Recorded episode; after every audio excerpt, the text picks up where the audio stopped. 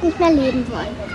Eine Frikadelle ans Ohr labern und dir 100 gute Gründe nennen, warum ich der Todesking ganz toll finde und beredenswert und das Jörg Buttgereitsche Schaffen im Allgemeinen ganz, ganz super, diskutabel, diskussionswürdig finde, aber ich möchte ja viel mehr von dir hören. Warum der Todesking? Es war nämlich ein Filmwunsch von dir. Ja, das stimmt. Ähm, jetzt würde ich es total toll finden, wenn ich jetzt, jetzt total ähm, so total rhetorisch geschickt sagen könnte. Der hat das schon viermal total gesagt. Das, ist, das lässt auf Euphorie schließen. Jörg Buttgereit hat ja, wenn man es wenn genau nimmt, hat er vier, vier wirkliche Filme gedreht.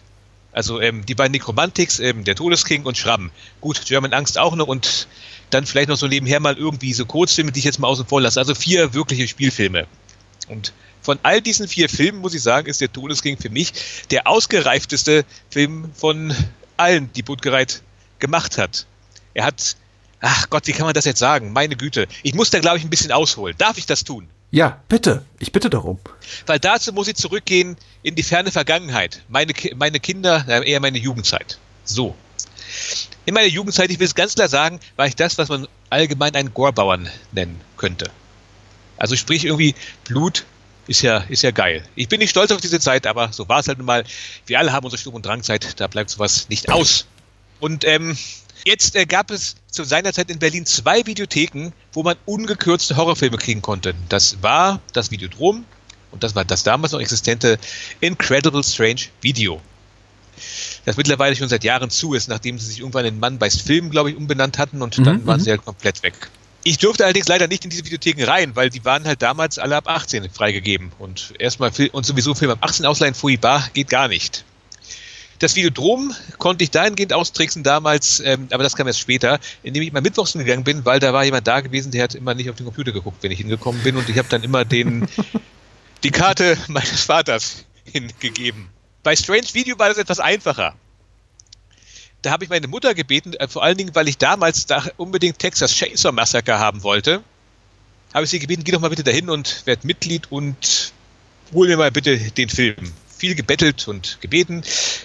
Dann haben sie das gemacht, just zu dem Zeitpunkt, als damals das, äh, weiß nicht mehr, das Bundesverfassungsgericht, oder nicht, nicht Verfassungsgericht, ähm, irgendein Gericht entschieden hatte, nein, inhaltsgleiche Filme sind automatisch mit beschlagnahmt. Das war in den 90ern dann kurzzeitig so ein großes Ding gewesen. Ja. Ja, und just zu diesem Zeitpunkt hat dann meine Mutter freundlicherweise diese Videothekenkarte bekommen und konnte mir natürlich alles holen, nur nicht mehr Texas Chainsaw Massacre. Der erste Texas Chainsaw Massacre, der war dann Leatherface gewesen, der dritte Teil, der jetzt nicht so toll ist, aber na gut, man nimmt, was man kriegt. Nun war meine Mutter allerdings im Besitz dieser Karte. Und sie hatte das Tolle gemacht und hatte da nicht ihren Vor- und Zunamen draufgeschrieben. Das war noch so eine Pappkarte ohne Computer. Man hat das damals noch freundlich in Listen eingetragen. Mhm. Also so komplett Name und dann hin. Und ähm, bin ich damit halt mal hingegangen zu Incredibly Strange Video und habe gesagt, hier, Leute, gebt mir mal diesen Film hier. Das war, glaube ich, ein Argento gewesen. Äh, ich glaube, Suspiria war der erste Film, den ich da ausgeliehen habe. Und hingelegt und ja, raufgeguckt. Da stand halt M. Nachname und dann war ich halt äh, Manfred. Nachname. Und habe dann da über viele Jahre Filme ausgeliehen, bis sie dann eine Woche vor meinem wirklichen 18. Geburtstag auf Computer umgestellt haben und das dann nicht mehr ging. So ist es manchmal. Was uns zu Jörg Buttgereit führt. Über Jörg Buttgereit habe ich das erste Mal in einem Buch gelesen. Damals in meiner Gorbauer Phase gab es eine Anthologiesammlung in Buchform namens Splatterpunk. Da war ähm, eine so eine Art äh, Horrorfilm äh, Bericht drin von einem Typen, der hieß, ich weiß nicht, ob ich ihn richtig ausspreche, Chas Balloon, Chas Balloon, ich. Oh, Chess Balloon, ja. Hm. Chess Balloon, danke. Und da drinne hatte er halt über diesen total, ähm, ein, einen der furchtbarsten Filme aller Zeiten, blablabla, geht aus Deutschland, Nekromantik. Das haben ihn natürlich dann so getriggert. Und deswegen war es noch einer der ersten Filme, die ich bei Incredibly Strange wieder ausliehen habe. Nekromantik 1.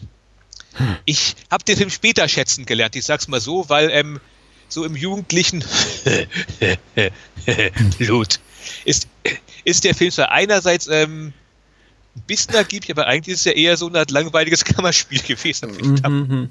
Ich mag den Film heute sehr gerne, aber damals war es so überhaupt gar nicht meins. Aber egal, ich habe dann trotzdem auch das restliche Schaffen von Jörg Buttgereit geguckt und ähm, der Todesring ist der Film, der so in meine jugendliche Depri-Phase ziemlich gut reingepasst hat, muss man ganz kurz zu sagen, hm. weil diesen Film durchzieht so eine komplette was vielleicht auch dem Sujet halt Selbstmord äh, im weitesten Sinne geschuldet ist, ist halt so derart eigentlich runterziehend, aber ähm, Mir fehlen die Worte. Im Großen und Ganzen, ich finde, der Todesking ist einer der besten depressiven Filme, die man sich angucken kann.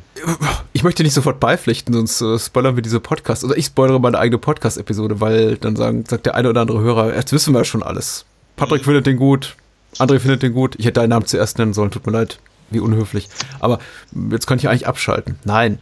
Ich bin grundsätzlich ja Buttgereit auch sehr, sehr freundlich gesonnen, aber ich habe auch lange gebraucht, ich glaube länger als du, um ihn zu begreifen. Also Buttgereit war für mich ehrlich gesagt nur, ich, ich fasse, ich, ich gehe jetzt auch mal ein bisschen zurück, weil es ist vielleicht ganz interessant und ich glaube, ich habe länger, längere Zeit schon nicht mehr meine, meine schönen alten Horror-Fanzines und, und Lexika referenziert. Ach, das ja. kann ich, glaube ich, mal wieder machen.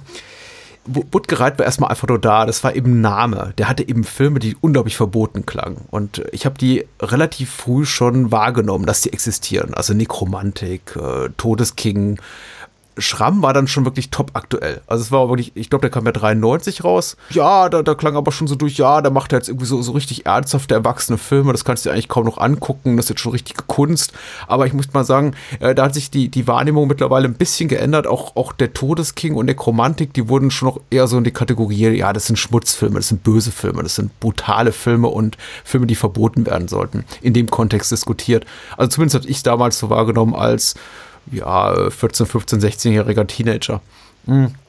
Ich bin auch nicht an die Filme rangekommen. Nicht, weil ich ich glaube nicht, weil ich es nicht gekonnt hätte. Ich hätte es gekonnt, aber ich habe mich nicht getraut. Stichwort Incredibly Strange Video. Äh, Berlin war ja sowieso, ich habe zum damaligen Zeitpunkt in Kassel gelebt mit meinen Eltern. Der, der heilige Sündenfuhl, Berlin, Babylon, ein, ein, ein Ort aus meinen Würstenträumen, an den ich unglaublich gerne mal gereist wäre und es auch ein, zwei Mal bin, aber eben nie in die Ecken, wo diese ganzen bösen, bösen Videotheken rumstanden, das Videodrom, Incredibly Strange. Und mir habt da Sachen äh, wohl feilboten, die die ich mir auf, auf ordentlichem rechtlichem Wege gar nicht hätte, hätte ansehen dürfen oder konsumieren dürfen. Aber ähm, aus der Ferne ging ja einiges und per Mail-Order habe ich mir so manchen bösen Film auch bestellt, auch äh, als Nicht-Volljähriger, vor allem bei Incredibly Strange Video. Ähm, also all das, was der Movie Star Shop nicht angeboten hat, 92, 93 rum, die hatten eben auch schon so ein paar Titel. Ähm, die hatten auch, glaube ich, ihren Braindead und die hatten A Deadbeat at Dawn aber die hatten nicht so die richtig fiesen Sachen. Also sowas wie Nightmare in a Damaged Brain und die Fulci-Sachen und diese Mondo-Filme auch teilweise aus Japan mit Gewaltverbrechen auf Film gebannt, angeblich, natürlich alles Fakes. Das, das hat eben, das gab es dann eben im Movistar Shop nicht. War der Movistar Shop, Shop nicht später auch dabei, diese berüchtigten JPV-Tapes zu verkaufen? Ich weiß es nicht mehr so genau. Weil ich, ich glaube, die haben die auch irgendwann verkauft ist das sowieso alles rechtlich sehr, sehr, sehr bedenklich, weil im Grunde hattest du ja natürlich immer nur diese Doppelseite, glaube ich, in jeder Ausgabe. Das war eben der Movistar Shop, das war dieses, dieses Sammelsurium, teilweise wirklich aus, aus Merchandise in Form von Actionfiguren und daneben dann eben so Sachen wie äh, Zombies unter Kannibalen 2. Bitte Kopie des Personalausweises mitschicken. Was man natürlich auch relativ leicht fälschen kann. Ähm, möchte ich mal sagen. Ich, ich gebe gar nichts zu. Aber ich glaube, selbst wenn ich es zugeben würde, das wäre mittlerweile verjährt. Ähm, jeden, jedenfalls so in, in, hübscher Regelmäßigkeit, ich möchte mal sagen, was gab mein damaliges Taschengeld her und mein damaliger Nebenjob, Schülerjob. So, ich würde sagen, alle sechs Monate war dann eben mal so ein Paket mit Comics und äh, zweiter Film vor der Tür oder übergab mir der Briefträger oder der Briefträger meinen Eltern. Einmal leider nicht meinen Eltern, sondern unseren Nachbarn und die haben das dann aufgemacht. Ach. Das, das, das, das, dazu vielleicht ein andermal mehr. ähm, und, da waren auch immer relativ böse Sachen drin. Ähm, aber ich habe mich nie getraut, ehrlich gesagt, irgendwas von Buttgereit zu bestellen, weil eben die Titel so verboten klangen. Und ich hatte irgendwie immer so das Gefühl, ja, mit Zombie im Titel und mit Blut im Titel und mit Vampiren, irgendwie sowas, was so klassische Horror-Topoi referenziert. Ich glaube, damit könnten sogar meine Eltern leben, wenn es denn mal passieren würde, dass sie dieses Paket aus Versehen öffnen oder mir absichtlich abnehmen. Aber also also Sachen wie Nekromantik oder der Todesking, das klang eben so böse, genauso wie äh, sowas wie Violent Shit, also diese Ittenbach-Filme. Oh, ja. Da, da, konnte ich mich nicht ranwagen, weil ich dachte, das, das geht nicht. Das überschreitet für mich irgendwie so eine gefühlte Grenze, vielleicht auch, weil es einheimische Produktionen waren, weil ich Angst hatte, dass es das vielleicht auch politisch bedenklich ist. Man hat ja auch diese Bilder von Buttgereit gesehen. Ha, das war so, so, so, so ein kerniger, junger, deutscher Mann. Für mich auch immer so ein bisschen mit, gerade mit Blick, also für mich war auch Berlin der Osten und im Osten, da passierten auch böse Sachen, gerade so in der, in, in in, in der rechten Ecke. Und ich dachte, was ist das für einer? Vielleicht ist der auch politisch bedenklich. Also ich habe mich da einfach nicht rangetraut. Also aus, aus vielfältigen Gründen. Und mein 15-, 16-jähriges Hirn konnte sich da einiges zusammenspinnen. Und deswegen halt erst relativ spät, jetzt kürze ich es mal ab, zu Nekromantik und der Todesking gekommen, alle Filme weggeguckt. Ähm, erst vor wenigen Jahren Schramm, glaube ich, zum ersten Mal gesehen. Und ich muss auch sagen, der Todesking, obwohl ich sein gesamtes Övre sehr schätze, ist, glaube ich, mein liebster Woodgereit weil es einfach ein künstlerisch ganz toller Film ist und weil er mir eben auch Gelegenheit gibt, ihn, glaube ich, so ein bisschen genau wie du verteidigen zu können oder zu schützen zu können vor den, vor den Miesmachern, die sagen, ja, sowas, das, das, das taugt alles nichts, das ist vielleicht mhm. irgendwie zweitklassiges Kino. Weil ich finde, es ist wirklich herausragend gut. Und wenn mich mein Gedächtnis nicht täuscht, war es allerdings aus dem gesamten Schaffen von Budgrad der Film, der am wenigsten erfolgreich gewesen ist. Also ich, ich entsinne mich dunkel an einen Audiokommentar, wo er wohl so gemeint hat, irgendwie, ja, Punkt, Punkt, Punkt, mochte der Todesking und Budgereit dann etwas abfällig lachen, sagt, ha, wenigstens eine. also der, der Film ist wohl damals tatsächlich, also während ja vermutlich deswegen, weil man bei Necromantic ja trotz diesem ganzen künstlerischen Anspruch, der dann dahinter war, ja zumindest noch sagen konnte, ja, der liefert ja auch hier so voll, ne, hier über Leiche, verwest, schleimig und Blut, ab, war der Todesking ja dann aber wohl so, also wenn du da halt hinkommst, irgendwie, ja, jetzt war hier ordentlich so Splatter und Horror, da mhm. scheute der Todesking einfach mal gleich eine links und rechts ein und sagt dann irgendwie, nö, nö, jetzt mal nicht so. Außer vielleicht der, in der Episode am Dienstag mit diesem Nazi-Porno-Ding. Aber ich greife voraus. Aber ansonsten ist. ist das, das, das, das, stimmt absolut. Ich meine, das ist auch meine Wahrnehmung. Es war, ähm, ich weiß nicht, ob du dich noch daran erinnern kannst oder ob du es vielleicht gar besessen hast, dieses Horrorlexikon Hölle auf Erden, das berühmte Lexikon des Horror- und Powerfilms. Ich habe es mal gelesen, aber ich hatte tatsächlich die ganzen Frank Treppin-Bücher hier gehabt mal. Ja, die sind auch. Okay, ich sage jetzt nichts Böses. Ja, Lass uns positiv bleiben. Ja, es, man muss aber auch sagen, es war eine Zeit größtenteils im Internet. Der Satz, man, wir hatten ja nichts, ist da durchaus ähm, wahr. Das ist richtig. Also die, der erste Band von Hölle auf Erden, das Lexikon des Horror- und Powerfilms. Warum Powerfilm? Weil sich eben die beiden Autoren Andreas Bertler und Harry Lieber entschlossen hatten, eben auch zwischen diese ganzen Horrorfilme einfach ein paar Actionfilme reinzuschmeißen, weil sie wahrscheinlich sonst keine hätten, keine 500 Seiten hätten füllen können. Also äh, das, was die Herren Bertler und Lieber erschienen im Bertler und Lieber Verlag da veröffentlicht haben, äh, war, waren eben diese riesigen Filmbücher. Die fühlten sich riesig an, aber stand relativ wenig drin. Und die haben eben Filme immer beurteilt, tatsächlich nach äh, einmal Qualitätsgrad und dann auch nochmal Härtegrad. Die hatten, glaube ich, diese zehn Totenköpfe oder zehn Bomben, ich weiß nicht mehr, von eins bis zehn. Und ich glaube, Todesking war auch schon in deren ersten Band. Ich glaube, davon gab es insgesamt drei. Ich habe nur den ersten besessen. Die Dinger kosteten viel, viel Geld. Ich glaube, 40 Mark kostete so ein Band. Ja. Der Todesking wurde, glaube ich, auch rezensiert mit, ja, nach Nekromantik wirklich enttäuschend, das so im Schaffen von Jörg Buttgereit zu sehen. Wer sich ähnliche Härte erhofft hat wie im äh, splatterigen Nekromantik, wird hier enttäuscht. Äh, Buttgereit quasi quält uns mit äh, depressiven Bildern und schlechter Stimmung. Das, äh, und das, was ich jetzt gesagt habe, war schon schlecht formuliert. Ich bin sicher, ich habe es jetzt nicht nochmal erneut gelesen, aber ich bin mir absolut sicher, in dem Bertler Lieberbuch war es noch schlechter formuliert. Denn was die wirklich konnten, neben minimalem Inhalt auf 500 Seiten, denen waren Rechtschreibfehler. Das übrigens, um jetzt mal noch mehr so ähm, alter Herren ähm, Erinnerungen jetzt hier so zu teilen. Ähm, das hat, hat ein bisschen, erinnert mich ein bisschen daran, was viele Leute über die Splatting Image gesagt haben, wo Jörg Buttgerät ja auch immer im Dunstkreis so gewesen ist. So irgendwie, mhm. ja, es ist ein Horrormagazin, aber jetzt immer diese Kunst, dieser Kunstraum und die schreiben ja auch so abgehoben, ist ja, ist ja gar nicht gut, ist ja gar nicht gut. Das ist tatsächlich auch so ein bisschen so gewesen. War anscheinend so in der Berliner Horrorszene in der Zeit wohl so Usus gewesen. Ich war irgendwie, ja, die sind jetzt voll abgehoben, die machen jetzt Kunst. Ja, stimmt. Splatting Image hat relativ schnell den Bogen geschlagen, so zu. Wir sind jetzt ein Kunstmagazin. Mhm. Aber ich, äh, ich liebe ja die Splatting Image innig. Ich war letztens, also im Rahmen dieser ganzen Rettet das Videodrom Benefizveranstaltung, wo wir uns aber kurz, kurz getroffen haben, ah. äh, ja auch vorab mit äh, mal bei Haufen im Videodrom, im neuen Videodrom, im, im Kreuzberg, da im Bergmann-Kiez und äh, habe ihm auch erzählt, dass es mich fast schon so ein bisschen befreit hat, seine alten Rezensionen zu lesen. Also ich habe ihm so einen Nachdruck der, der Splatting Image Ausgabe 1 mitgebracht und gesagt, hier, kannst du mal signieren für mich. Mhm. Und habe ihm gesagt, ich, mich beruhigt das. Also deine Schreibe klingt so ähnlich, wie ich heute rede. Ich habe eben in dieser alten Rezension anno 1989 oder 90 schon äh, diese, diese Friedhof der Kuscheltier-Rezension gesehen und da reitet eben Haufen rum auf dem Pacing. Das Pacing stimmt nicht. Das Pacing sei völlig außer, außerhalb des, des, des Taktes oder außerhalb seines Taktgefühls. Und ich dachte, okay, wenn, wenn, der so schreiben kann, dann kann ich auch diese ganzen Anglizismen einstreuen. Dann habe ich auch nicht mal so eine Berührung, Berührungsangst davor. Aber ich habe, also Rechtschreibfehlertechnisch war die schon okay. Also besser als Hölle auf Erden. Das nur ganz kurz, um mal hier irgendwie so an den Haaren dabei gezogene Vergleiche noch. So. Ja. Ich, ich wollte die Spending Image noch kurz bringen, weil sie ist ja leider mittlerweile sanft entschlafen, was immer noch ein großer Verlust ist. War eine großartige Zeitschrift. Ja. Punkt. Ja. Der Todesking. Genau. ähm, was total ist, ist äh, Rankings heutzutage im Internet, habe ich mir gesagt. Habe ich, hab ich gelesen. Wir können ja die Episoden ranken. Ja, unbedingt. Da hm.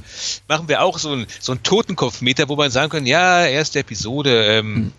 so wenig Blut. Ja, ich glaube, Härtegrad war damals in der Hölle auf Erden für Todesking nur drei oder vier. Und man muss auch ehrlich ei, sagen, ei, ei, also Goreborn sind ja an der falschen Adresse. Ich kann ja. mich erinnern an zwei Momente in dem Film, von denen ich sagen würde, ja, die sind explizit gewalttätig. Es gibt einmal einen Kopfschuss mhm. und es gibt die Kastration. Genau. Hm. Und das war es aber auch. Exakt.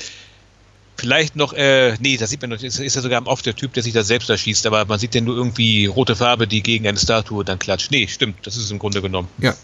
Womit fangen wir denn an? Buttgereit, Rodenkirchen und Jelinski. Also man sollte auf jeden Fall noch Franz Roden, Rodenkirchen und Manfred Jelinski erwähnen, mhm. seine beiden Kollaborateure, also die von Buttgereit, mit denen er, glaube ich, beide Necromantics, Schramm und diesen hier gemacht hat. Genau, und sie hatten ein sehr rühriges, äh, ein sehr rühriges Videolabel gehabt damals. Mhm. JB Films. Da sind auch schöne Sachen erschienen, wie die Sachen von Wenzel Storch zum Beispiel. Oder halt natürlich die Filme von Jörg Buttgereit bis sie dann irgendwann mal Ärger bekommen hatten mit Warner Brothers, weil ihr Firmenzeichen daran angelehnt war. Ach, ich sehe da keine, ich sehe da keine Ähnlichkeit. Ja, ich, völlig absurd. Hm. Und natürlich hatten sie auch die wunderbaren Sex, Gewalt und gute Laune-Tapes, quasi YouTube, bevor es YouTube so quasi gab auf Videoform, so was ja. Kurzleben angeht. Die waren auch super. Die habe ich mich zum Beispiel, ich, ich, traute mich auch bei äh, Incredibly Strange diese Videos zu bestellen. Die hatte ich tatsächlich auch zu Hause, aber mhm. weil gute Laune, weißt du? Ja, der Film beginnt mit diesem Bild dieses nackten Mannes. Mhm. Und die Kamera fährt drumrum. Und das ist ja erstmal sehr, sehr stark. Und dazu dieser, die, der, der, der, der, tolle Score. Was, was, was geht dir durch den Kopf? Wie ist deine Gefühlslage? Äh, naja, das Ganze ist ja, der Score im Hintergrund hört man auch noch so, so Schreie, die man ja. erstmal nicht zuordnen kann. Und dann siehst du halt erstmal so diesen, diesen Mann dort und ähm, man könnte erstmal so denken, gut, er ist zusammengekauert, was hat er? Äh, Embryonalstellung, schläft er, ist er verletzt, weiß der Geil was, und dann entblätt, äh, entfaltet er sich ja so quasi und dann beginnt ja auch schon langsam schon die Verwesung einzusetzen und du stellst fest, er ist tot.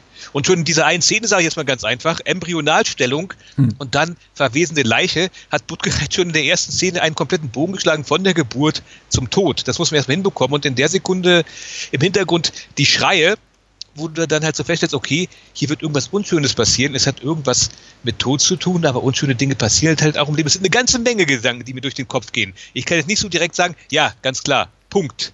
Es ist auf alle Fälle ein Einstand, der einerseits sehr beunruhigend ist, einerseits sehr kunstvoll und halt äh, einerseits, da, da, wo, äh, wo zumindest ich sage, okay, hier bleib ich mal dran. Das könnte interessant werden. Ja, es ist fast schon so ein bisschen, also provokant in jedem Fall, das ist jeder vom Buttgereiz Film, aber äh, er fast schon so ein bisschen konfrontativ, finde ich. Also als ich das erstmals sah, dachte ich, oh, der will es jetzt aber wissen, jetzt geht's richtig ab. Also, weil ich natürlich mutmaße als, zumindest bei der Erstsichtung, oh, das wird noch viel, viel schlimmer. Wenn wir bereits anfangen mit einem toten, nackten Mann, also die Kamera fährt wirklich schön in aller, aller Ausführlichkeit um ihn rum und wir, wir nehmen also jedes Härchen mit ähm, und jede Körperfalte, denke ich mir schon so, okay, wenn er schon so loslegt, was kann denn da noch kommen?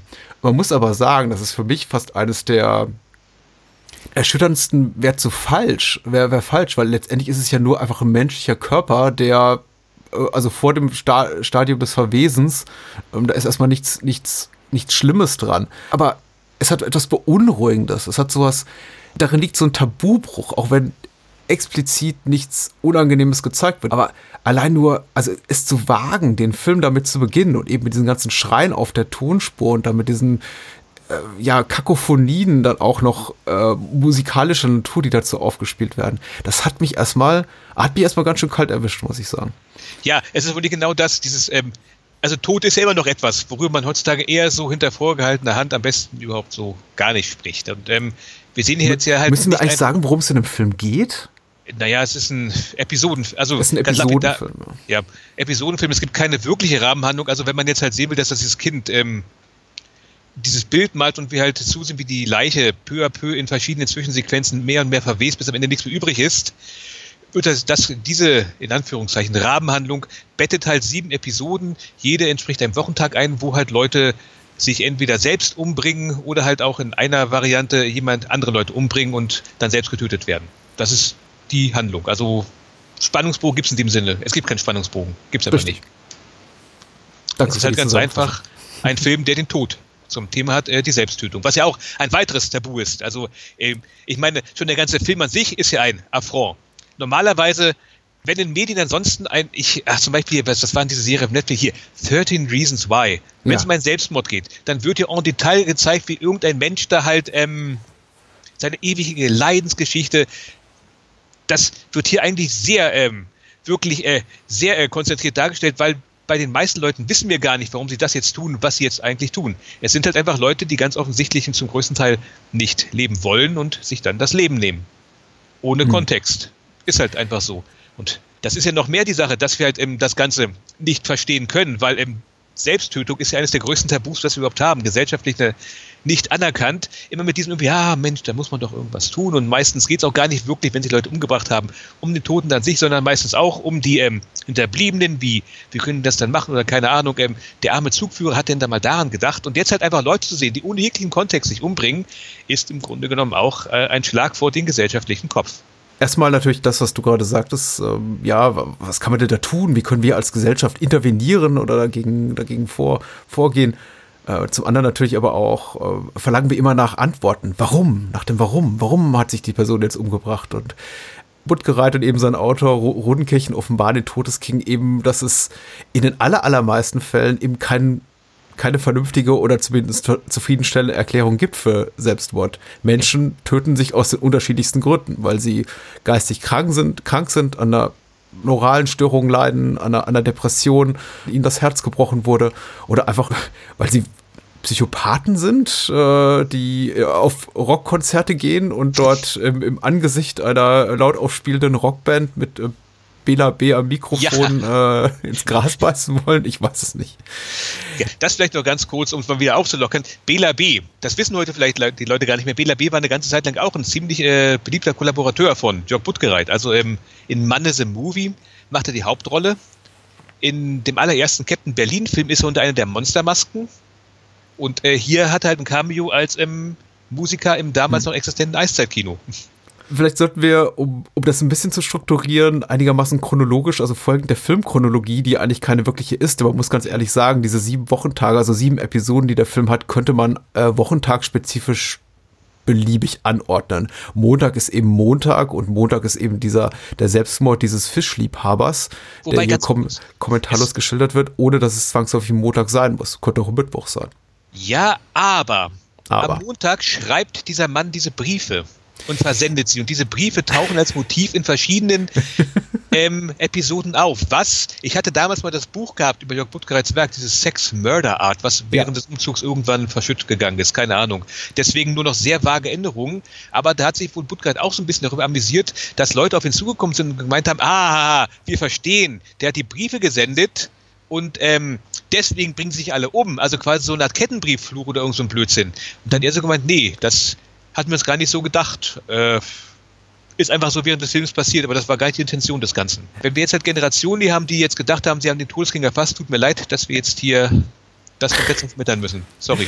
Im, im heutigen Internetzeitalter gäbe es dazu wahrscheinlich kilometerlange Reddit-Threads oder so mhm. Verschwörungstheorien, Spekulationen, YouTube-Essays über alles, was das bedeuten könnte. Aber ja, äh, du hast natürlich recht. Wer genau hinguckt, der wird eben feststellen, dass ein, ein Brief oder Briefe in drei der sieben Episoden eine tragende Rolle spielen. Und ja, es ist, glaube ich, auch jedes Mal dasselbe Requisit, hat äh, Buttgereit auch in diesem äh, David Carricks Buch, also äh, Sex Murder Art, auch, glaube ich, gesagt. Aber inhaltlich gibt es natürlich keinen Zusammenhang die Sache, die ich tatsächlich, ich, ich bin Jörg Buttgereit bei verschiedensten Gelegenheiten ja auch mal irgendwie begegnet. Also mhm. er ist ja immer mal auf irgendwelchen Veranstaltungen unterwegs. Man sieht und ich oft, ja. Und ich versäume jedes Mal ihn zu fragen, warum Fische? Das, das, das ist die Sache, die mich eher interessieren würde. Aber jedes Mal irgendwie, ähm, ach komm, ja, lass gut sein. Bestimmt hat Jörg Buttgereit jetzt auch Besseres zu tun, als mit über Fische zu reden. Aber das ist so die Sache. Da, da interpretiere ich vermutlich auch über viel zu viel, denn der würde einfach sagen, ja, nee, fand wir witzig. Hm. ich hatte ja so die ganze Zeit immer so diesen Gedanken irgendwie, hm, der Fisch, äh, äh, die, die Person, also die erste Handlung ist ja im Großen und Ganzen, ein Mann ähm, geht in seine Wohnung, mhm. räumt halt die Wohnung auf, macht, also sehr, sehr, der organisiert halt seinen Selbstmord quasi sehr bürokratisch. Er räumt auf, seine Wohnung wird sauber gemacht, ähm, er ruft auf Arbeit an, sagt, ähm, ja, er will kündigen, ähm, er hat noch Resturlaub, den nimmt er sich jetzt, ja, tschüss, danke. Mhm. Dann ähm, ist da noch eine Dose Sardinen, setzt sich dann in die Badewanne, nimmt Tabletten und ist tot. Das ist die Handlung im ersten. Und während der ganzen Zeit hast du halt ein Goldfischglas, wo ein Goldfisch drin schwimmt und ansonsten an der, an der, sag schon, an der, an der Wand, an der ist eine Fototapete mit Fischen. Hm. Ähm, er hat Plakat von irgendwelchen Aquarien, Ausstellungen. Er isst eine Dose Sardinen. Also Fische sind da immens. Im Hintergrund hängt auch noch ein Plakat von der Weiße Hai. Ja, genau. mein Gedanke ist ja immer so gewesen, vielleicht soll der Goldfisch sein Leben symbolisieren. Außen darum eigentlich diese ganzen Fische, die quasi Freiheit symbolisieren, also quasi wie der weiße Hai, wie die Fische an der, an der Tapete, bla bla, aber er ist der Fisch im Goldfischglas. Hm. Eigentlich ein Fisch zur Freiheit äh, bestimmt, aber er kann nicht raus und deswegen bleibt für ihn nur der Freitod. Ich war mit dem Deutsch-Leistungskurs, was wollte man von mir hören? Das ist, das ist auch total legitim und ich finde auch eine gute Erklärung. Ich versuche mir jedes Mal, wenn ich, ich habe den Film jetzt zum dritten Mal gesehen und nehme mir jedes Mal vor, ein bisschen mehr da herauslesen zu wollen und da nimmt mich der Film, da nimmt mich die Episode so ein mit ihren, mit ihren technischen Spielereien, die wirklich gut sind. Ich vergesse vollkommen darüber, was der Film mir eigentlich möglicherweise sagen will. Vielleicht will er mir aber auch gar nichts sagen. Aber diese, diese, diese Zeitraffer, abbilden wollende 360-Grad-Kamerafahrt. Also muss ich das ja. so vorstellen. Äh, die, ein Großteil der Episode ist quasi ein One-Take, in dem die Kamera offenbar zentral im Raum platziert, quasi um die eigene Achse sich dreht, mehrfach, mehrere Runden eben dreht. Und wir sehen eben, wie dieser Herr, ähm, dieser namenlose Bürokrat, seine Wohnung aufräumt und seinen Fisch füttert und eben alles so vorbereitet für seinen offensichtlich Selbstmord, von dem wir aber bis dahin noch nicht wissen, außer wir haben die Inhaltsangabe gelesen und eben simuliert, dass in diesem Zeitraum der ganze Tag vorbeigeht, in, diesem, in dieser mehrminütigen Kameraeinstellung. Und das ist auf jeden Fall, das ist ganz, ganz toll gelöst. Ja, und, und dann, dann stirbt ähm, er. Dann stirbt er, genau. Er hat vorher noch diese Briefe versendet, die wir gerade erwähnt haben und ähm, stirbt auch wie ein Fisch, ne? Ja, im Wasser. Im Wasser. Und zeitgleich stirbt ja auch der Goldfisch. Ja. Schon traurig. Also Tiertode gehen ja sowieso den meisten Zuschauern immer mehr ans Herz als die von Menschen. Insofern gibt es eine statistische Erhebung darüber, wie viele Menschen tote Goldfische nicht sehen können? Wäre interessant. Wenige bis gar keine? ich habe immer das Gefühl, Fische sind allen egal. Ja, oder? Das Außer wenn's Aquarium also, vielen Oder wenn es Nemo ist oder sowas in der Richtung, aber das, das ist ja dann was anderes. Äh, die Dienstag-Episode ist, glaube ich, die bekannteste des Films. Die, die legendärste ja. zumindest. Das ist die, die Videodrom-Episode, wie man immer so gerne verkürzt sagt ist im Grunde genommen, wenn man das im Kontext des Films sagen kann, eigentlich auch die eine der beiden launigsten im Grunde genommen. Ja, auf jeden Fall. Ich würde sagen, ich würde sie, ich sie als amüsant bezeichnen, ja. ohne, ohne Frage. Ja, die Handlung. Ein, ein Mann nimmt halt den besagten Brief, äh, den wir erwähnt haben, aus dem Briefkasten, geht dann in die Videothek, aber nicht in irgendeine Videothek, sondern in das allererste Videodrom. Damals noch in der Zossener Straße. Und äh, hier muss ich ganz kurz sagen, das Videoregal, was, was ich da sehe, das wäre, das wäre mein feuchter Traum in der Jugendzeit gewesen. Da stehen so Sachen wie Texas Chainsaw Massacre, ich glaube, Evil Dead, weiß ich gerade nicht mehr, aber Day of the Dead und der ganze Raum mittendrin dann irgendwie mein Dinner mit André. Das finde ich mhm. toll. Ja, einige, einige Titel, die man, glaube ich, auch gar nicht mehr ungestraft nennen darf, aber äh, das haben sie sicher für den Film auch so hergerichtet. Also so saß im, ich, ich war niemals im alten Videodrom, aber ich kann mir nicht vorstellen, dass es so aussah. Also ich glaube, da haben sie wahrscheinlich schon so ein bisschen mehr nach, nach, nach Drama, Horror, Action ja. sortiert. Äh, hier machen sie sich natürlich einen Gag drauf, indem sie sagen, okay, äh, die 100 Tage von Sodom und äh, Söldner kennen keine Gnade steht direkt zwischen äh, Koyanis Quazi und genau mein Dinner mit André und äh, äh, Abu de Souffle und sowas in der Art. Und daneben dann eben direkt Abel Ferrara und Russ Meyer. Das wäre oh, noch die Zeit, ähm, wo man das noch machen konnte. Bis zu diesem Zeitpunkt hatte das Videodrom auch, äh, um nochmal aus dem Nähkästchen zu plaudern, plaudern ähm, den Vorteil gehabt, dass wenn ein Film, keine Ahnung, Texas Chainsaw Massacre in der holländischen Variante mhm. beschlagnahmt war, ja, dann haben sie halt irgendeine griechische Fassung hingestellt, die war nicht beschlagnahmt. Das ist ja dann leider Anfang der 90er Jahre eingestellt worden, als ich dann endlich meine Videothekenkarte hatte. Ja. ja. Und hat auch richtig Ärger fürs Videodrom gegeben. Also, oh ja, ich äh, erinnere mich. Das war dann später die, die Schließung. Aber gut, das ist ein anderes Thema. Legendär. Äh, und etwas, woran ich mich noch sehr gut erinnere, aber was vielleicht, glaube ich, Hörer U30 gar nicht so ahnen, äh, Videofilme ausleihen war lange Zeit sehr, sehr, sehr teuer. Also ich kann mich daran erinnern, dass so diese ganzen Discounter-Videotheken, wo es dann wirklich irgendwann hieß, ja, eine Mark 50 oder dann am Ende nur noch ein Euro, ähm, dass die auch irgendwann kamen. Das muss dann aber so Ende der 90er, Anfang der 2000er schon gewesen sein. Aber also ganz zu Beginn meiner Videothekenzeiten, also als ich noch in so einer jugendfreien Videothek angemeldet war, also Mitte der 90er, war mhm. das, das Leihen aktueller Filme doch richtig, richtig teuer. Deswegen hat es mich auch gar nicht so überrascht, als hier äh, dieser Graf Haufen-Ersatz, der wird hier gespielt von Adis Sabel, mhm. äh, dann, dann sagt, ja, hier, was willst du? Gut, hier, macht 6 Mark. Dachte ich mir, oh, ja, so, so, so habe ich das auch in Erinnerung. Aktuelle Filme kosten immer so 3, ja. 4 Mark pro Tag. Das Videodrom hatte damals ja auch noch, was mal, was waren das? Ich habe sogar noch die, die Preise, ich glaube ähm, tatsächlich ähm, ein Film 7 Mark 50, mhm. drei Filme 20 Mark die Datenträger waren eben auch relativ teuer. Also ja. für, für Videotheken kostete so eine, die, die Anschaffung eines Verleihtapes irgendwie so Pi mal Daumen um die, wenn es ein, wenn's ein gefragter Titel war, 200, 300 D-Mark. Die wollten natürlich auch wieder erwirtschaftet werden. Also da konnte man nicht sagen, ja, hier gehen wir mal für einen Euro her oder also damals für eine Mark. Äh, da musste man ein bisschen verlangen, weil man ja nie wusste um die Halbwertszeit eines Titels und diese 200 Mark, die mussten irgendwie wieder reinkommen in, in absehbarer Zeit. Ist heute alles nicht mehr so. Nee, so war das damals. Videotheken. Wer kennt es überhaupt noch? Und dieser Kunde leitet dann ein quasi, also so eine Art Ilsa-Verschnitt aus. Ja. Der heißt Vera. Todesengelin der Gestapo, glaube ich. Ja, ja, genau. Ilsa, äh, genau. Da, also, so ein quasi Äquivalent zu Ilsa She-Wolf of the SS. Mhm.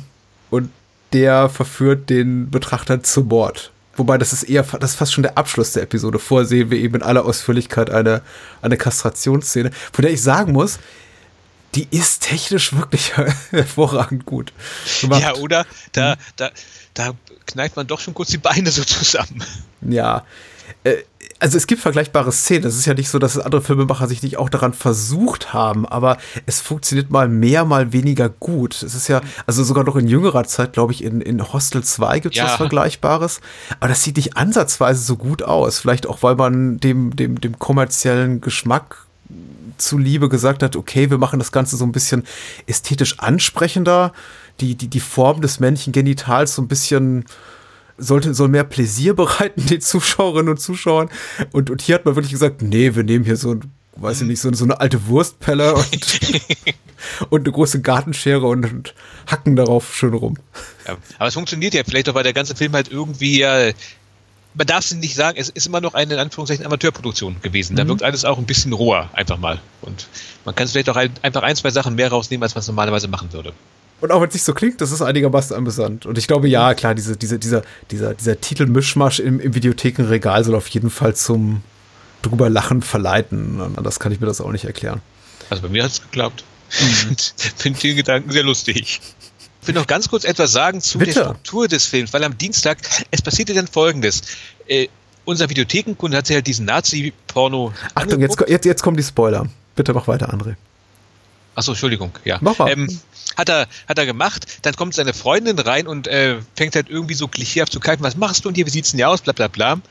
Er, er zieht auf einmal eine Waffe hervor, schießt ihr den Kopf, das Gehirn klatscht gegen die Wand, er hängt ein Bilderrahmen dahinter, da, davor und hat das Ganze als Kunst gemacht. Und dann sieht man halt irgendwie, dass all das, was wir gerade gesehen haben, auch nur eine Szene die ist, die auf einem Fernseher läuft anscheinend auch nur ein Film gewesen ist. Mm. Und das Ganze läuft ja dann ähm, vor einem Bett, wo, sie, wo sich jemand umgebracht hat.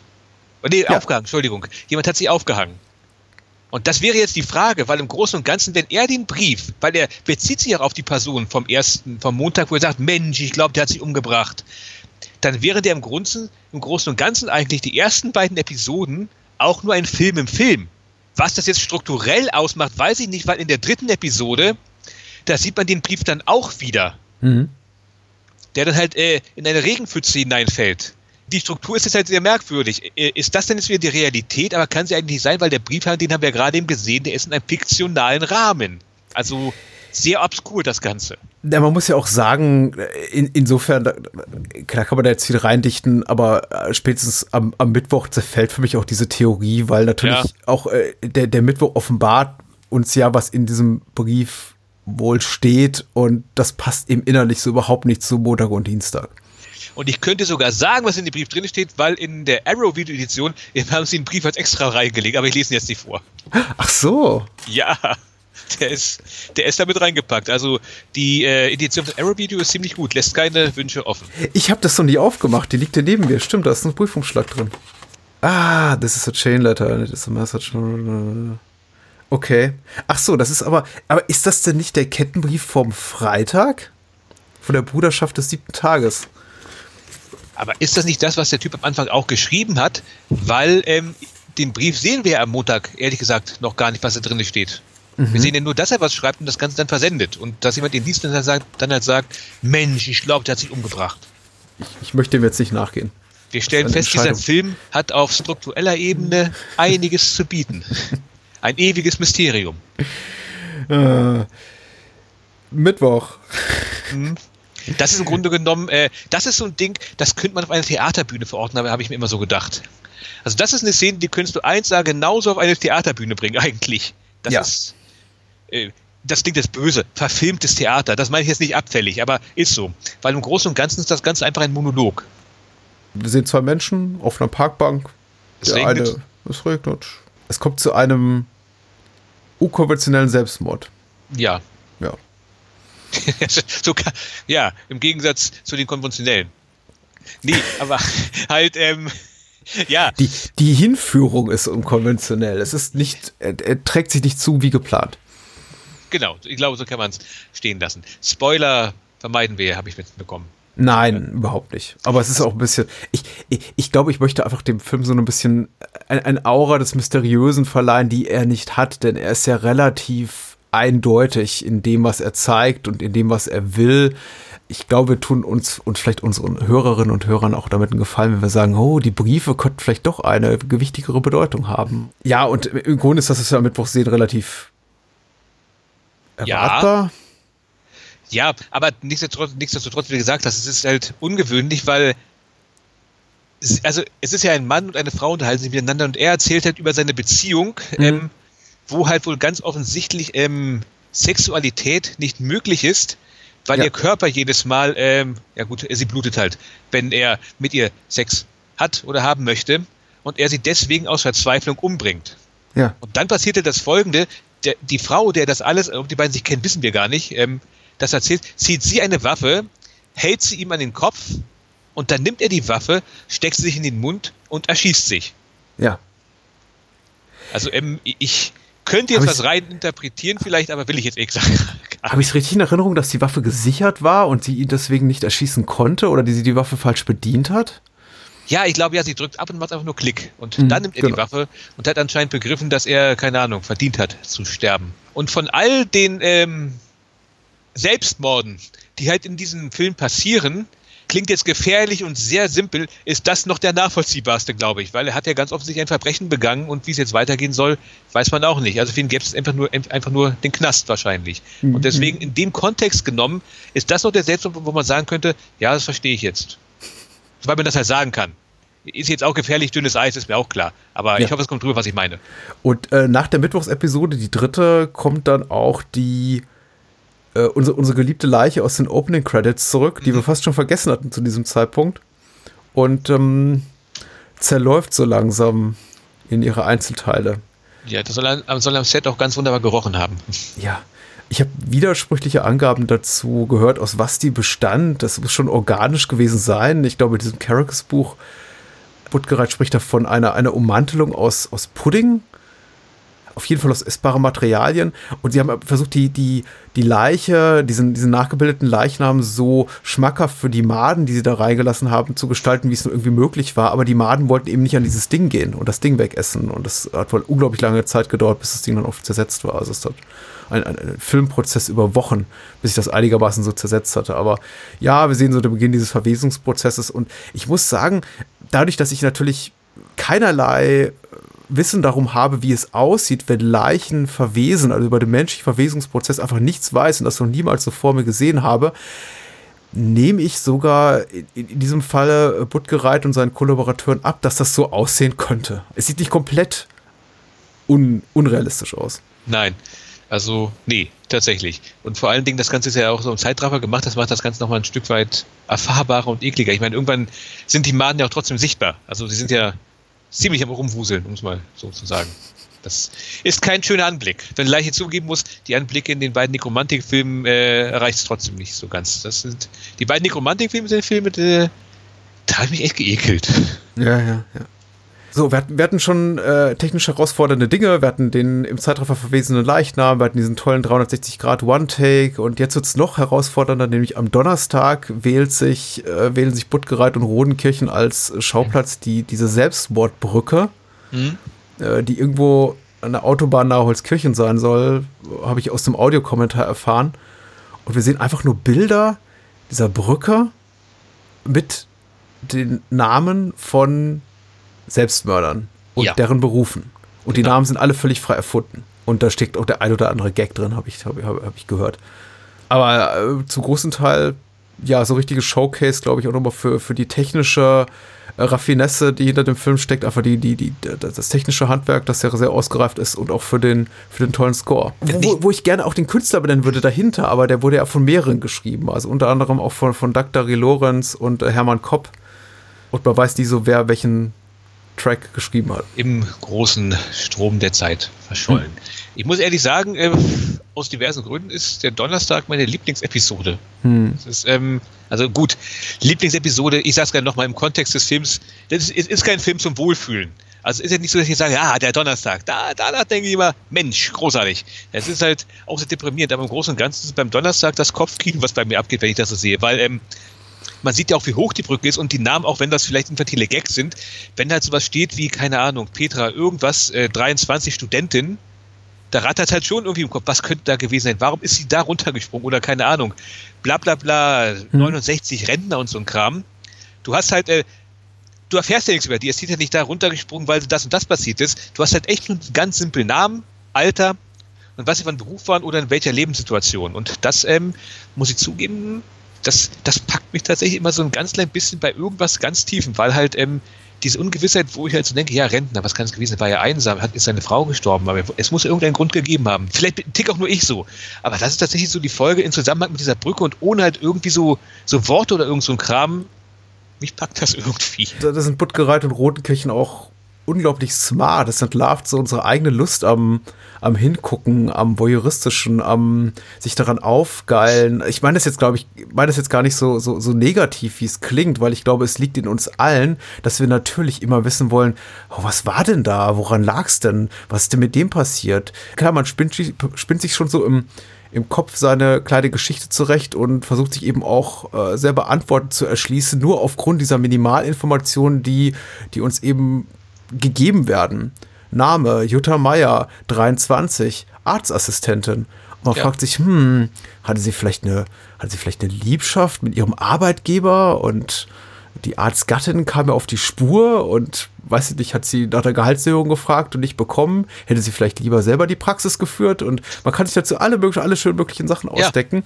Ja. Und er, er tappt sich früher oder später dabei. Also wenn dann irgendwann der 10., 12., 15., 20. Name über die, über die Leinwand äh, flackert, also die Offenbarung eilt mich dann irgendwann, es ist komplett sinnlos, was ich hier tue. Das ist, ja. das ist vollkommen, vollkommen sinnfrei, weil auch teilweise äh, Rodenkirchen und Buttgereit ist auch so ein bisschen herausfordernd und es dann halt auch Namens-, Berufs-, Alterskombinationen, Varianten geben, die, die, die man überhaupt nicht auf die Schliche kommen kann. Hm. Klar, wenn da steht Hermann Schmidt, ähm, 54 arbeitslos, denke ich mir, ah, okay, ich, ich, ich weiß, wo der Hase im Pfeffer liegt.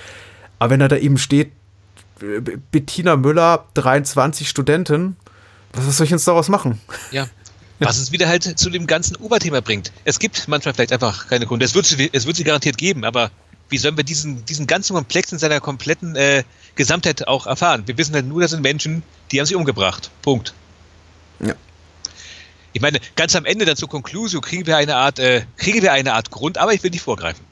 Äh, jetzt kommt erstmal der Freitag. Auf genau. dem Audiokommentar witzelt Witzeln, Rotenkirchen und Buttgereit, das ist die, die unbeliebteste Episode des ganzen Films. Warum nur? Ja. Ja, also. Äh, Nihilistischer geht's ja kaum. Mh. Aber vielleicht möchtest du kurz mal zusammenfassen, was wir so sehen. Äh, wir sehen eine etwas ältere Dame, die ganz offensichtlich alleine lebt. Und ähm, sie guckt dann aus dem Fenster und sieht dann halt gegenüber Jörg Buttgereit, der spielt sich da, glaube ich, selber, ja. und seine Freundin, die sich da halt ähm, abknutschen und alles ganz wunderbar. Und ähm, dann geht sie halt zurück in ihre Wohnung. Da taucht dann auch wieder, ob es jetzt der Brief ist vom Anfang, kann man jetzt mutmaßen, aber halt ein Brief von dieser Bruderschaft ähm, der sieben Tode. Sie ruft da anscheinend ja auch gegenüber an. Es geht aber keiner ran. Sie, sie stalkt noch so ein bisschen und schaut in ähm, den Briefschlitz an seiner Tür hinein. Es wird aber nicht bemerkt, wir werden später erfahren, warum sich da keiner irgendwie drüber echauffiert hat. Sie geht nach Hause, liest den Brief, zerreißt ihn. Sie ist eine Schachtel Pralinen, ähm, die halt so aussieht, als wenn äh, was man halt normalerweise verschenken würde, ob sie sie geschenkt bekommen hat oder sie selbst gekauft hat, wissen wir nicht. Wir ja. sehen auf alle Fälle, wie sie Pralinen ist. Und was ich jetzt hier sehr lange uns erfahren sage, dauert ziemlich lange in, diesem, in dieser Episode. Also da lässt sich jemand Zeit für Bilder, sagen wir es mal so. Und wir haben noch diesen Flashback zu den genau. pipperten Eltern. Exakt. Und dann sehen wir halt, wie sie eine Flasche mit, äh, wissen wir nicht, halt äh, zu sich nimmt. Dann legt sie sich hin und ähm, da hat sie ja noch diesen Traum von diesen pimpernden Eltern. Und Stimmt, jetzt kommt erst nach dem Rotwein und Pralinen. So, und jetzt aber halt die Sache, sie wacht wieder auf. Und dann sehen wir drüben das, das Pärchen, das wir vorher in inniger Umarmung gesehen haben, die haben sie gemeinschaftlich umgebracht. Und das ist im Grunde genommen noch, noch mal, äh, das ist ja nochmal so eine, eine Art ähm, Rückführung zu dem, was wir bei der Brücke gesehen haben. Wir denken noch die ganze Zeit, ah, ja, na klar, wir wissen doch, woher der Hase läuft. Sie ist einsam, sie wird sich umbringen, umbringen, ganz klar. Vielleicht langweilen sich auch viele Leute bei dieser Episode, deswegen sind ja, weil die Leute halt sagen, erzähl doch was Neues, sie ist einsam, die tötet sich. Ist ja klar, ne? Ja. Und dann am Ende sehen wir aber, nö, hat sie nicht gemacht. Geht sie nicht in die Wohnung des jungen Pärchens, um, um die beiden umzubringen, weil sie deren Glück nicht ertragen kann? Ich war mir jetzt nicht so sicher. Also es gibt dazu, da, da macht es natürlich, glaube ich, tatsächlich einen Unterschied, ob man den Film zum allerersten Mal sieht oder jetzt schon ein bisschen länger damit gelebt hat und auch dazu ein, zwei Interviewpassagen mit Buttgereit und Rodenkirchen dazu gelesen hat, weil ich glaube, die sagen, ähm, dass sie tatsächlich von Hass zerfressen ist, aber eben auf dieses junge Pärchen im Liebesglück, da sie komplett traumatisiert ist von der Erfahrung, damals ihre Eltern beim Koitus erwischt zu haben und ihnen diese, diese körperliche Liebe vor allem, aber emotional wie körperliche Liebe eben nicht zugesteht und sagt, so, jetzt bringe ich die um. Und äh, dann eben diesen Brief auf dem Weg entdeckt mit äh, von dieser Bruderschaft, die zum kollektiven Selbstmord aufruft. Ähm, aber tatsächlich ihre ursprüngliche Intention ist, die beiden umzubringen und dann quasi auch schon so ein bisschen, ja, es für sie fast, fast enttäuschend ist, dass sie nicht die Gelegenheit hat, sie, also die beiden jungen Liebenden, die glücklichen Menschen mit in den Tod zu reißen, bevor sie sich dann eben selber das Leben nimmt. Aber hey, habe ich gar nicht in der hm. Episode gesehen, wenn ich ehrlich bin. Ich habe es halt tatsächlich so gesehen, dass der Film mit unseren Erwartungen halt spielt, dass sie sich halt umbringt aus den bekannten Gründen, halt einsam, nicht in der Lage, ja, Liebe ja. zu empfangen und dann halt der in Anführungszeichen im Twist des Ganzen ist, nein, gegenüber hm.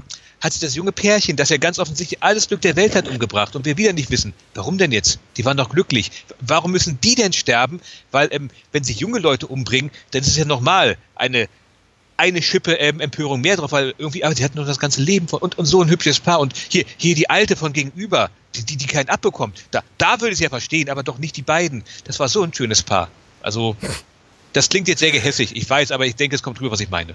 Nach dieser Ausgabe ja. werden wir nie wieder etwas aufnehmen, weil ich dich jetzt komplett verstört habe. Nein, nein, nein. Alles, alles gut. Das, tatsächlich, das Problem ist ja so ein bisschen die, die Suche nach Sinnhaftigkeit in einem Film, der sich bewusst dieser Möglichkeit darin, wahnsinnig viel Sinnvolles zu finden, verweigert, der ja. gerade uns den Spiegel vorhalten will und sagen will, das ist eben alles sinnlos, das ist sinnfrei. Natürlich, wir haben manchmal so vage Gründe. Also wir haben quasi diese, wie, wie du schon sagst, am, am Mittwoch der sexuell unbefriedigte Mann, der sagt, ich bin ein furchtbarer Mensch, ich kann kein erfülltes Liebesleben haben mit meiner Frau, ich gebe mir die Kugel. Das ist so das, die, die einzige, einzige Episode, die uns so den, den Hauch einer Möglichkeit gibt, da nachvollziehen zu können, was diesem Menschen, diesem Selbstmörder im Kopf, äh, was sich da im Kopf abspielt. Aber ansonsten, ja, sind wir eben komplett alleingelassen damit, mit so, mit so, ja, diffusen Gründen auch. Also man könnte ja selbst, äh, das, was ich mir gerade herbeigeredet habe oder teilweise auch rausgelesen habe aus Interviews mit, mit Rodenkirchen und Buttgereit, ist ja auch nur wieder so, ja, kann, aber muss nicht. Ich glaube, würde jeder der seine Eltern mal in mehr oder weniger jungen Alter zufällig beim Sex erwischt hat. Und ich bin mir sicher, das geht einigen von uns so, äh, im, im Erwachsenenalter zu, in, in, in schwerste Depression und der Unfähigkeit, äh, Mitmenschen zu lieben verfallen, dann müsste, müsste, müsste ich wahrscheinlich der, die, die Hälfte der, der Bewohner der, der, der, Erde irgendwie die Kugel geben früher oder später. Also das ist ja du auch solltest Quatsch. Du solltest Elementarteilchen von Michael Elberg lesen. oder vielleicht auch nicht. Aber gut, Entschuldigung. Sa Samstag, Samstag, da wird es wieder launiger, weil Ja, da geht es ja richtig zur Sache. Wir haben Genau. eine junge Frau, die, die einem kleinen Mädchen diesen Vortrag hält über die Psyche eines Amokläufers. Ich glaube, das junge Mädchen ist auch relativ interessiert daran, was die, Mhm. was die junge Dame zu sagen hat. Dann so eine bisschen Taxi-Driver inspirierte, ich stehe vorm Spiegel und mache mich fertig für meinen Amoklauf-Szene. Auch, auch wieder so ein One-Take, längerer, äh, in dem sie sich dann diese Kamera anschnallt. Genau. Noch so ein Die- richtig großes Ding übrigens. Damals gab es ja noch. wollte gerade sagen, Jahrzehnte vor den GoPros äh, tatsächlich eine, eine Apparatur, die 20 Kilo zu wiegen scheint, um sich Mhm. quasi selber zu filmen. Und ja, dann geht's los, eben aufs Konzert. Und das Ganze ist ja tatsächlich auch so gefilmt, als, keine Ahnung, als wenn, was weiß ich, zwei, also zumindest zwei Leute wollen anscheinend diesen Fall erörtern und haben halt diese Ja. Filmrollen gefunden. Äh, Jörg Buttgereit spricht den einen und der andere weiß ich nicht. Also, ich spricht auf alle Fälle mit irgendeinem. Also das Ganze, es hat ein Amoklauf stattgefunden und die beiden sind, was weiß ich, lass mich lügen, in der Asservatenkammer oder in der Ermittlung und sagen halt irgendwie, ja, jetzt ja, sieht man hier, hm, ja, da kommt jetzt der Spuren, der, der Spulenwechsel, ja, hm. Das ist auch, ja genau, das ist auch super äh, authentisch, soll das zumindest wirken. Die kommentieren tatsächlich so, so technische Details. Um, also auf der Tonspur gibt es auch keinen, es gibt keinen Sound, weil die Nein. Frau ja äh, zu sehr damit beschäftigt ist, ihre Waffe in der Hand festzuhalten und wahrscheinlich mit der anderen Hand die Kamera zu bedienen. Und dann keine Möglichkeit hat, eben noch ein Mikrofon bei sich zu tragen. Heute ist das alles anders. Ich weiß, heute macht das alles das iPhone oder das Galaxy. Ja. Da kann man einfach nur irgendwie äh, ein ein Smartphone in den Raum schmeißen und man hat perfekte HD-Aufnahmen. Aber damals war das eben alles ein bisschen anders. Ja. was machen wir aus dieser Episode? Ga ganz wenig, so unterhaltsam ich sie mag. Es ist so ein bisschen, es wirkt für mich so ein bisschen, ach, ach, ich sage zum fünften Mal, das klingt böse, als es gemeint ist, aber ich meine es auch nicht so. Ich fand es unterhaltsam, aber es wirkt für mich so ein bisschen wie die, die Ideenreste-Rampe des, des Todeskings. Ja, erweiterter Selbstmord halt in diesem Falle. Leute noch Ja. mitreißen, weil sie rechnet ja anscheinend auch damit, dass sie über kurz oder lang äh, erschossen wird. Dass sie dann allerdings, oh ja, das ist vielleicht noch der Twist der Sache, weil irgendeiner aus dem Publikum hat euch eine Waffe mit dabei und erschießt sie. Anscheinend haben die Leute, die das Universum von der Todesking bevölkern, alle Schusswaffen mit sich. Also, und zögern nicht, es einzusetzen, wenn sie halt äh, zumindest die Sicherung lösen. Also gut. Ja, aber ansonsten kann ich dir zustimmen. Das wirkt so ein bisschen so, als wenn, no, wir müssen noch einen Wochentag voll bekommen. Was können wir machen? Ja, irgendwas aus der Ich-Perspektive. Ja, finde gut, machen wir. Jetzt kommt mein, wie mir das äh, in, in Touch-Horoskop diese Woche verlassen, verraten hat, mein, mein Tag der Woche, der Sonntag. Oh, Und wieder eine ja. schöne Filmtechnik, wieder eine ganz tolle filmtechnische Fing Fingerübung. Wor worum geht's denn? Auch wieder um ganz wenig, ne? Wieder ganz Ja. reduziert.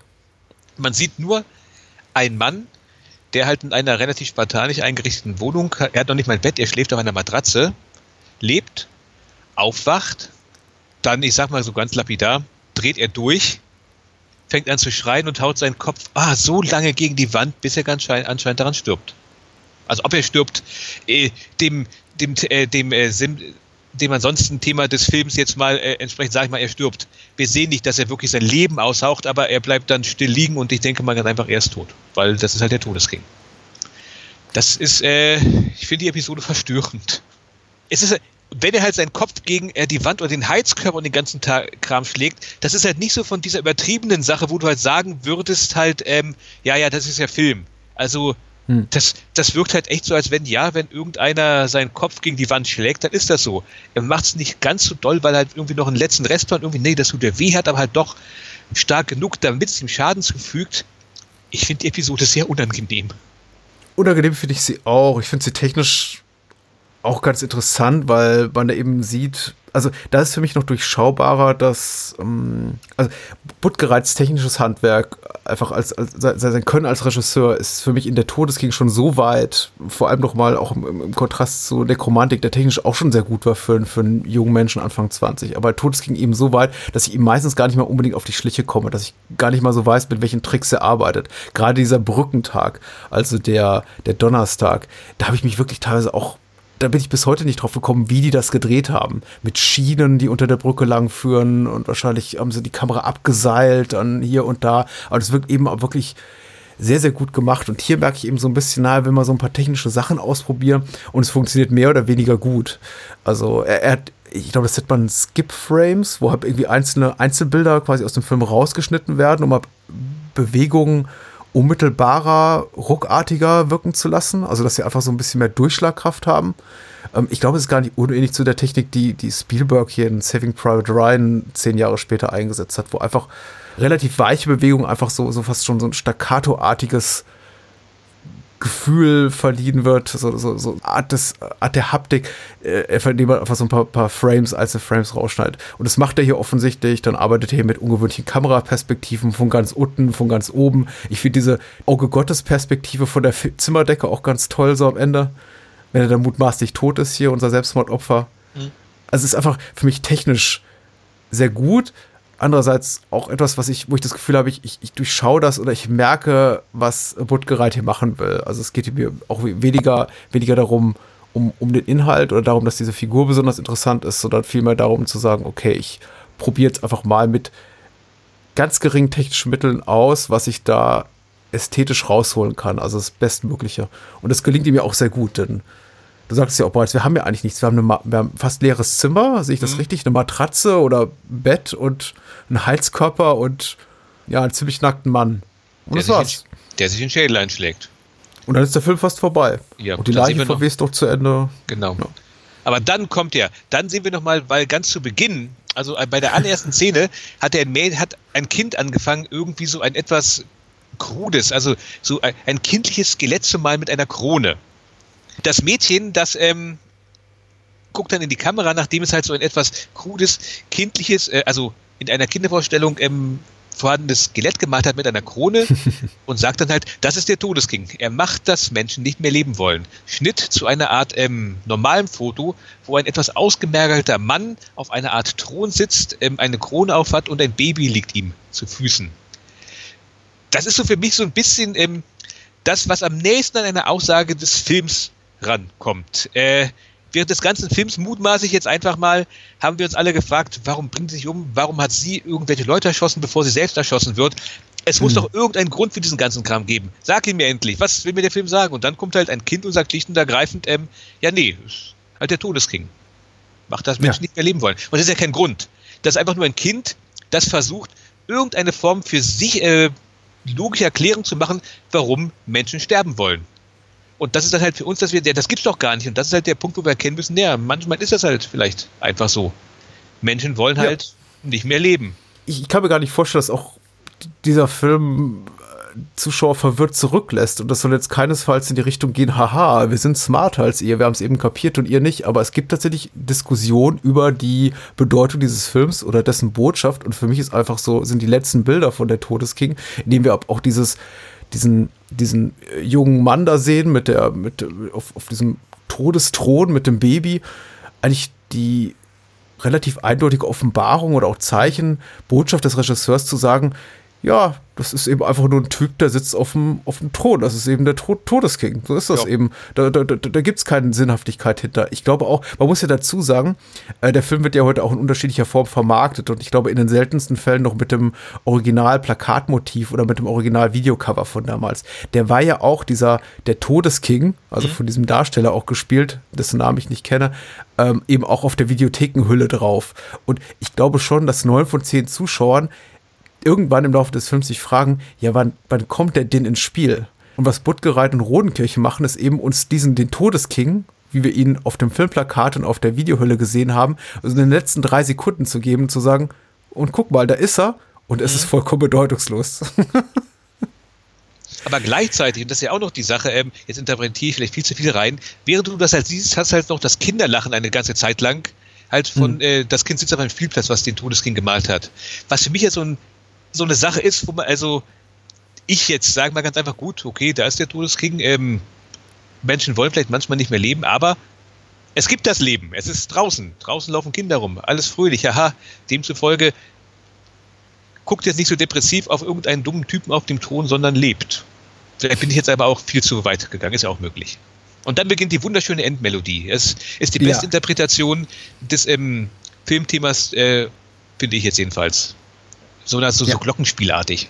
Und ich glaube, wer die Arrow DVD besitzt oder Blu-ray, die ist auch mittlerweile, glaube ich, out of print. Die liegt sogar bei, oder? Der Soundtrack. Ich glaube ja. Ja, ich guck doch mal. Da liegt, da ist sie. Kann man sich also den ganzen Tag anhören. ja, natürlich. Dann, danach ist man dann komplett depressiv. Ja. Kontextbefreit ist das tatsächlich so ein bisschen schwierig, wie, glaube ich, einiges ähm, in diesem Film kontextbefreit ein bisschen schwierig ist. Vor allem, wenn man über diesen Film spricht, wie André und ich gerade und ihn vielleicht vorher nicht gesehen hat, dann mag sich jetzt vielleicht die ein oder andere Hörerin oder Hörer am Kopf kratzen und sagen, ja, und genau warum soll ich mir den jetzt ansehen? Zunächst einmal, um das äh, Frühwerk eines mittlerweile sehr etablierten, kann ich vielleicht sagen, leider Theaterregisseurs, weil er ist ja irgendwann, Buttgart ist ja irgendwann ins, ins, Theater gewechselt, weil halt der Filmförderung hat er nie bekommen. Also ja. filmmäßig ist seine Karriere dann leider irgendwann versandet, mal so von einigen kleinen Ausflügen abgesehen. Also zunächst mal um das Früh, vor allen Dingen, vor allen Dingen, würde ich sagen, ähm, um das Frühwerk eines ehemals extrem vielversprechenden jungen deutschen Filmemachers zu sehen, der das Genre ernst genommen hat, der halt nicht nur gesagt hat, ähm, ja, also wie halt so andere Leute wie Schnaas oder hier ähm, Bethmann gesagt haben, mhm. ja, nee, Horror bedeutet für uns vor allen Dingen, ähm, dass wir lauter Blutmanichots machen, sondern der erkannt hat, nein, man kann das Genre auch für durchaus, ich nenne es mal ganz lapidar, das Wort lapidar mag ich anscheinend, sondern halt ähm, sondern halt auch für, für Kunst nehmen, also für wirklich Kunst. Für mich ist der Todesking ein Horror-Kunstfilm, wobei sogar das Wort Horror vielleicht etwas mit Vorsicht genießen würde. Im Großen und Ganzen ist das ein Kunstfilm, der das Thema Tod sehr ernst nimmt.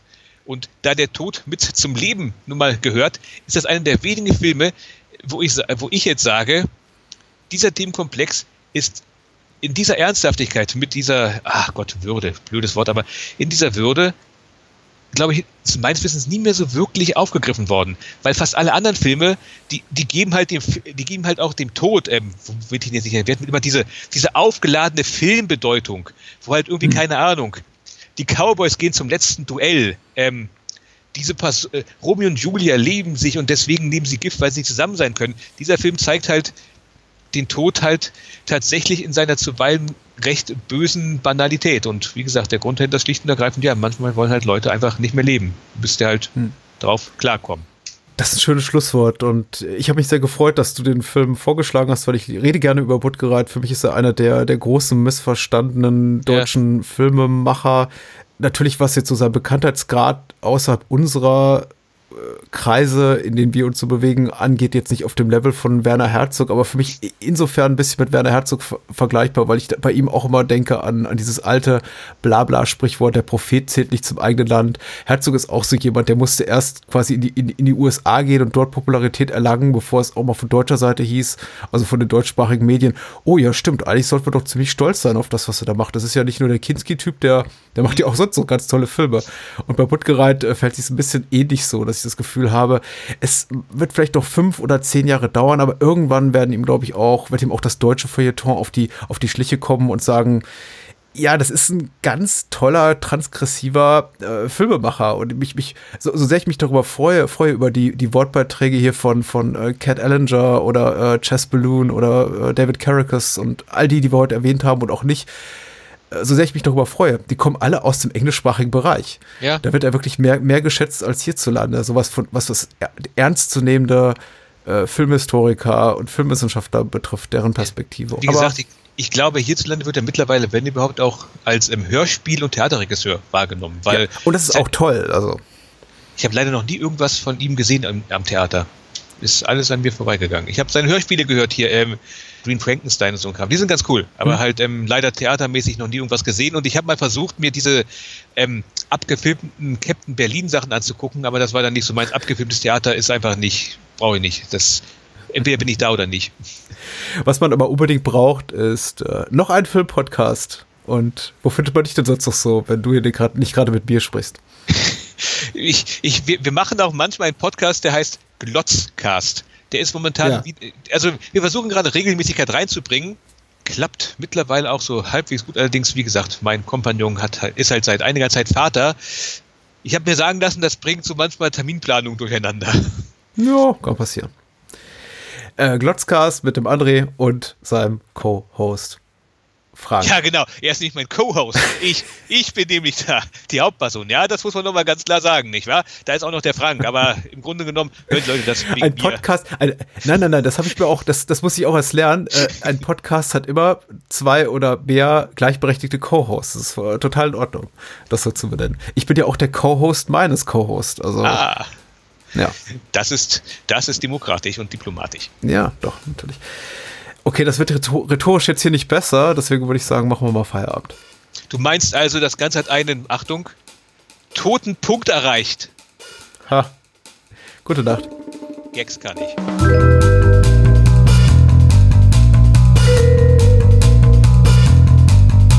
Das war's.